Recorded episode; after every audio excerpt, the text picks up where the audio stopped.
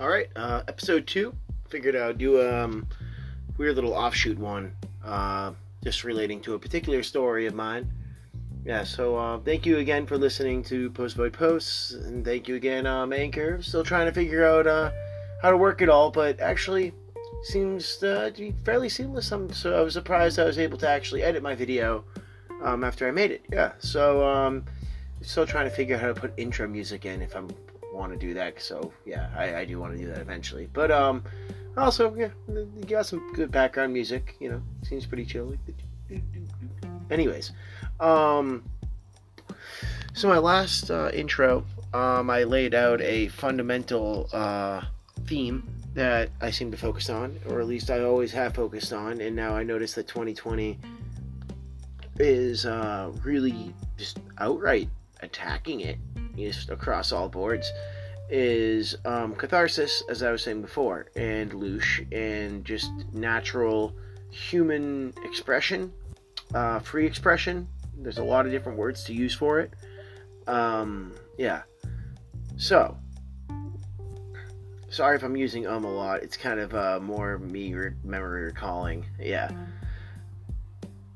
There was this festival that specifically, I, I, I also, I should say, I made a video about this on YouTube before. If you happen to be hearing this same content again, I don't care. So, um, sorry, but I don't. Yeah, so, um, this festival I went to, it's called the Hudson Project. It was, um, in between two festivals that had happened. Um, one of them being... Well, actually, both of them being Camp Bisco, but I consider them two different festivals. Camp Bisco is a uh, festival that happens in New York City, or sorry, New York State. Uh, Mariahville is where it used to happen at, and now it got relocated to Pennsylvania in Scranton. So, um, when it was in Mariahville, it was pretty much um, anarchy... an old school anarchy, uh, libertarian-esque anarchy, and it was a open field that just kind of had A T Vs running around it, just people going crazy, doing really whatever they wanted to. Uh, police were not allowed into the area unless they had a death warrant. Yeah, because it was on an Indian reservation. Yeah, it was, it's the place is called the I L C C. Not to blow it up, but. Like, they used to have really, really heady electronic festivals there, where that was, to this day, the most absurd place I've ever been to, and I went there three years. Yeah, like, it's just, it just was balls to the wall insanity. Yeah, I think I went there four years. Anyways, so, um, after they ended them, they ended their... festival run at Mariahville because of just so much, it was just too much, you know, like it, it we all kind of knew it eventually was going to end. We the last year we were going, we had an idea it was going to change locations, but they didn't have any festival planned out for that middle period, that year, which I believe was, I want to say two thousand, it wasn't two thousand twelve, oh, maybe it was two thousand thirteen or something, but yeah, so the Hudson Project happened in Saugerties, New York, and um, it was the same location that Woodstock ninety-four happened at, not the one that burnt to the ground, but the one that got really muddied out, and they still didn't do another Woodstock for five years because of how, like, muddy, just the ridiculous and not it got. Anyways, so we kind of knew that getting in. We're like, okay, yeah, so, you know, maybe expect mud or something. We drive our cars in, uh, we park our car in the general parking area, and then our friends park in the far parking because they didn't pay for the parking. Funny enough, they parked on a paved parking lot like five miles away, and I actually saved them. So, I'll get to that. Um, this is the Hudson Project in Saugerties, New York, I believe, two thousand thirteen, I want to say. It was either thirteen or fourteen. I want to say it was actually, it was fourteen. It was two thousand fourteen. And that, so we get in there and we already stake our spot, and, and we noticed when we first get in there that all the campsites were named after boroughs in New York City. So it was like, we stayed in the Bronx, yeah, and the Bronx was like really muddy and hilly and shit. It was weird. And then like Manhattan was like the V I P area and stuff. Like it was really, it's pretty peculiar already from the get-go. And it was a really heady stacked lineup. There were some really uh, avant-garde acts that were playing. So, you know, it's a good sell. And we, we get in there, and we notice right above our heads there are street lamps. And we're like, oh, hey, there's street lamps. That's kind of interesting. Wait, they have cameras on them. And it's interesting now hearing about what I hear about smart cities and how smart cities have cameras attached to their street lamps. And I saw this in a festival, which I always said, even from before this festival, I'm like, where do all the sociologists go once they graduate? Like, do they just become festival organizers and run analytics? Like, like, you know, it, I, I, I didn't have the uh, forethought to call it analytics at that time, but that's what I was thinking. So, yeah. Uh, we go into the festival, we know street lamps are have cameras, and they're all over us, and we're like, oh, great, all right, it's going to make uh, picking up party favors a little harder now. And um, walking around a bit, and we notice when we get, now we're in the campsites, and there's a gate entry point from the campsites to the actual festival grounds, and there's these weird collared shirt guys that, like, are wearing different colored collar shirts, but they don't seem like private security because they are just very staunch, standing. All their movements are very methodical. They had dogs with them, like German Shepherd dogs with them. Hmm, interesting. Seems like these guys may have been, like, on their weekend off, you know? Like, that's, that's what I was catching the drift of, or even if something maybe a little more than that. They were in plain clothes, though. Private contractors that seem to have almost, like, uh, at least state police training, you know? Which, put two and two together there, it sounds like an agency to me. So, yeah. We, um... We, we won't keep walking past these collared shirt guys. And this was in New York, I believe. Before, it was definitely before marijuana was decriminalized. Because I didn't get caught there, but I heard that people were getting caught with marijuana. And funny enough, we were walking into the festival grounds, and literally there was like a big marijuana leaf like on the projection stage while people are getting arrested behind me for marijuana. And I'm like, what the fuck? So like, and there was an on-site judge, an on-site judge that would charge you like a thousand dollars for a marijuana citation at the spot and not even cut off your wristband. Because they figured, oh, maybe this person will do it again. And if you, if that happened to you, you're still not going to cut off your wristband unless you're really pissed off, you know? Like, you'll be like, oh, shit, I, I still might as well see the music, you know? It's, it's crazy. It was a weird, weird time. So, a lot happened to us in the crowd. I'm not going to get into the, uh, to the psychedelic aspect of it, I guess. Um, I, I got a lot of crazy festival stories from this festival as well, too. But... Uh, I, I guess I should mention that during the Flaming Lips, they had to stop their set at the very end during their cover of Lucy in the Sky with Diamonds because they flashed a bunch of colors at the stage all at once and, like, apparently gave someone a seizure in the crowd. I was told later that apparently that's also, like, um, a artistic false flag that could have happened. Like, literally, they, they staged a medical incident for, like, the, I don't know. Yeah, I don't know, man. It's the Flaming Lips. Uh, yeah, so... And then Flying Lotus ended that day. Uh, it was a pretty crazy day. So, um... the following day, things start amping up even more. We notice on the second day that they introduce... They introduced this on the second day. Mounties. Horse Mounties. They were not there on the first day. They were there on the second day. These horses walking through the campsites, shitting all over the freaking tr- trails. We're trying to walk on the trails. We see horse shit in the trails. Like, we're like, why, why, this is the festival, why are you introducing fucking horse-mounted cops? There's no reason for this. It literally just to freak us out, like, it, that's all it is. It's just a power play. So, at this point, I realize that this festival has a lot more going on, because I already heard about the people getting arrested, and now it seems like a trap, You know, there's can there's cameras all over our campsite. And now there's horses tropping around. I'm like, what is going on? So, and also they kept changing who was planning on uh, being the last artist, which I really do care about. Like when I pay for a fucking festival, I want to know who's going to be closing out the entire thing. I plan on being there the entire time. And they kept changing the artist. It was supposed to be like Tipper, and then they changed it to Paper Diamond, which I didn't believe because I'm like, he's not even a top tier artist. What are you doing? And then they like changed it to to Infected Mushroom. Like they kept changing it around, and and all those guys were supposed to play on the last day too. And I'm like, and I kept saying, I'm like, this festival doesn't seem like it has an end. Like this whole thing is not a real festival. I was saying it's like a fake festival. Like this, like I kept saying that. I had this weird intuition, and there was this one security guy. I'm going to try to keep it as broad as I can. That was there. That was pointing things out because he was from the only hire team that was not part of this internalized thing going on. He was part of a uh, outsourced uh, security group there to kind of just like uh, basically be liaisons. And he was um, giving us heads up, letting us know that what they were doing was bad.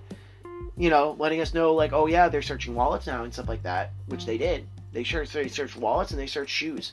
Yeah, and he saved my ass, actually, and like a lot of other people's asses that were willing to listen to him. Maybe that was all part of the trick, who knows? But, uh, yeah, he, I met him on the second night after all the music has ended, and I was actually mentioning him and talking about this, this cruel security guard. He was sitting in my campsite because we shared our campsite with our neighbors. He was sitting in my campsite in my camp chair right when I was talking about him. I freak out. We, we, you know, the synchronicity hits real hard, and we start talking. And he starts pointing. He's he, first he tells me, he's like, "Yeah, tomorrow's not gonna happen." I'm, right when he says that, I'm like, "No, you're bullshitting me." He's like, "No, it's gonna rain out. It's gonna thunderstorm. Everything's gonna go crazy." And I look on my phone. Clear skies. It said like a chance of like ten percent rain or something, and I'm like, um yeah, I know it doesn't say that on my phone, but I have had sketchy feelings about this festival. He's like, oh no, I'm telling you, it's gonna rain out, prepare for it. I'm like, okay. And then he's like, oh yeah, here, let's walk around the festival grounds. And he starts pointing out at the different art, art installations. He's like, oh yeah, look at that.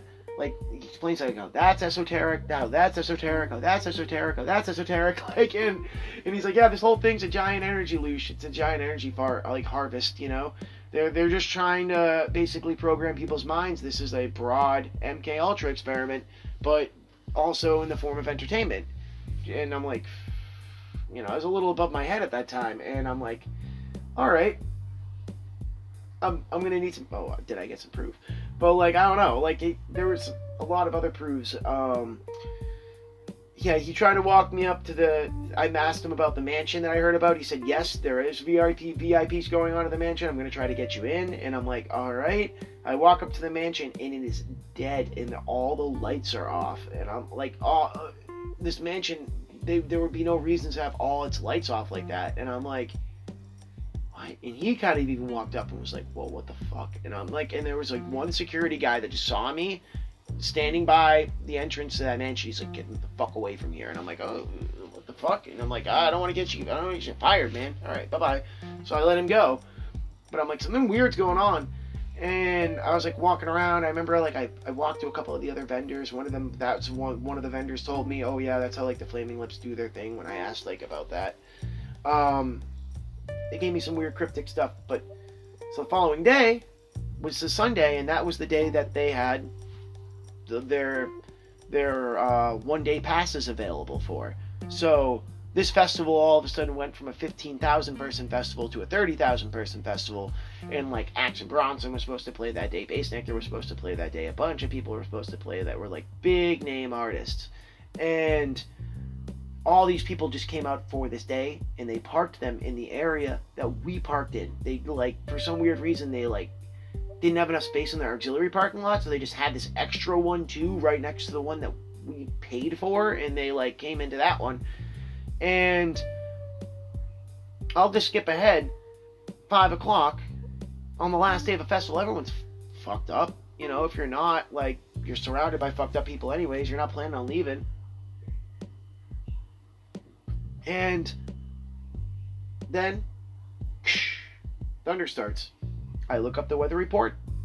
Oh, now it's a ninety percent chance of rain with a massive thunderstorm heading upon our way. To this day, I honestly think that it was uh, localized farm seeding. I think that they used the same techniques that one would do to cloud seed over a farm. It's my own personal take there. It's what it really seemed like what was going on. And, you know, there's been instances before where I've suspected that, but this one's almost is very clear-cut in my mind. Especially the, for the fact that um, Bassnectar, Lauren, he has his own little uh, scandal going on right now where he uh, gaslit a seventeen-year-old over a Zoom call when they were trying to call him about accusations.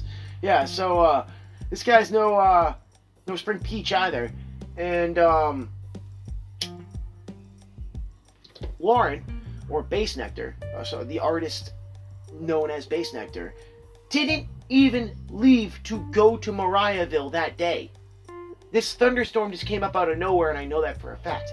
This guy was not there when he was supposed to be playing three hours later. He was still in New York City. Explain to me that travel time. See? Doesn't make sense. So there was something going on there where they kind of set up a festival to fail. This whole thing works in a microcosm where people that are studying this type of activity, they they they look at the cause, effect, cause, effect, cause, effect. And you know, at the end of the day, most of the people that went to the Hudson Project still will say, oh, I had a fun time. Because they parked on this outside parking lot and they like... So anyways, um, people's cars in the lot that we were in had their engine blocks roughed in the mud. They could like not leave nor turn on their cars anymore. Like, you know, if, if their engine block wasn't in the mud, their mufflers were. So they couldn't, you know, they didn't want carbon monoxide poisoning and shit. So... luckily, my friend was able to bribe a farmer at five o'clock in the morning, fifty dollars to pull us out, and he was driving a, like a freaking Jeep. So, yeah, it goes to show anybody driving a uh, four-door sedan what happened to them in that lot. Yeah, so a lot of people were able to get out. They ended up just like kind of sticking it for the night. They there's videos of people at the Hudson Project sliding down um, like trails of mud, and it's really disgusting because all of those people forgot that horses were shitting in that trail the day before. Yeah, I saw people doing that um, when I was leaving, and I kept yelling at them like, dude, the horse shit, the horse shit, and like right when I said that, they're like, oh my god, and they're like, like yeah, oh, it's so gross seeing those videos and people forgetting about the horse shit. I'm like, it almost kind of seems funny that they had horses walk through the second day and then caused, or I apparently think, I do think, caused a flood the third day. So, yeah. Uh, the Red Cross was eventually called in six days later. Or, sorry, they were stuck there for six days after the festival. The Red Cross was called in by the second day. I believe there were lawsuits about the damaged cars, but it all kind of just got weeded out in insurance and stuff. Like, it's really, really weird. Yeah, there's a thing like hashtag uh, uh, what happened at Hudson. I'm pretty sure what happened at the Hudson Project. Like, there's there were some uh, there were some oddities definitely coming from this, but I look at it as a microcosm, and I think that things like Burning Man and Coachella, well, maybe not Coachella, but Burning Man, Electric Forest, Camp Bisco, Hudson Project, those middle tier, middle line festivals. Burning Man obviously being the largest out of all of those. Um, they, and also I would say Dead, Dead Tours. Um, they have like this weird sociological aspect to it where it's what, in my opinion, people consider as like M K Ultra. Like an M K Ultra project, you know, but done on a mass level and done um, hands-free, you know? Hands-free. Like, you submit yourself to it, and it's not necessarily evil or bad, but there's a framework going on there, and it's a framework you still can't control. You can't, te- you can't force a band to play, you know? So when a band cancels, or when a band's doing something weird on the stage or something, like, or it could be really anything. I mean, I remember at Hudson Project, one of my favorite acts, Four Tet, on the end of the second day, right before I saw the Mystic Man at my campsite, he was playing behind, this guy behind him had dog tags the entire time. It was weird. I just got this really weird vibe, I remember, when I was seeing that set, that I'm like, like I thought, I'm like, is this guy his handler? And I didn't even, like, understand the concept of a handler at that time. But I was like, this guy looks like, like, um, now, I had no, I had no word for it back then, but I'm like, this guy looks like a handler. And, but, like, is he supposed to look like a handler? Like, I don't know, it's, it's just really strange vibes, you know, strange vibes that, going back to my first video I made, are far, far more rare nowadays. And that I feel like there's just this, not a veil, but like a iron curtain of, no, not to make a Soviet reference, but, you know, just an actual physical, like, stone wall of catharsis, um, synchronicity, things like that. Like, you really, really, really gotta, like, sniff the roses and smell the nuance in order to catch any similarities in this kind of, uh, life profundity, you know, in two thousand twenty. It's it's hard to see and hard to feel the profundity in two thousand twenty, because it's just all so in your face, overly aggressive. I guess, yeah, it is overly aggressive, you know. So, yeah, that's my story about the Hudson Project. Yeah, it's, I think that it was a, arguably an intelligence agency operation masquerading as a festival that possibly cloud-seeded its last day to expect a riot from people that weren't about to see Bassnectar, but instead they just kind of submitted. Yeah. So, sit on that one. Anyways, uh, hope you guys enjoyed. I'm going to keep these going. So that I would kind of rehash that one for you. Mention some things I forgot about. I'm going to try to remember anything else I forgot about. I'm pretty sure I mentioned most of the things I would want to mention about the Hudson Project. There were some other very interesting things. Some uh, some good community there, too, I should definitely mention. Like, at least the, fo- the folk that went. Yeah, so, keep it real, guys. Try to create your own festival, I guess. You know, as small as it may be. Just do something festival-like, I guess. Community is fleeting. And one day may belong in a museum. So, peace.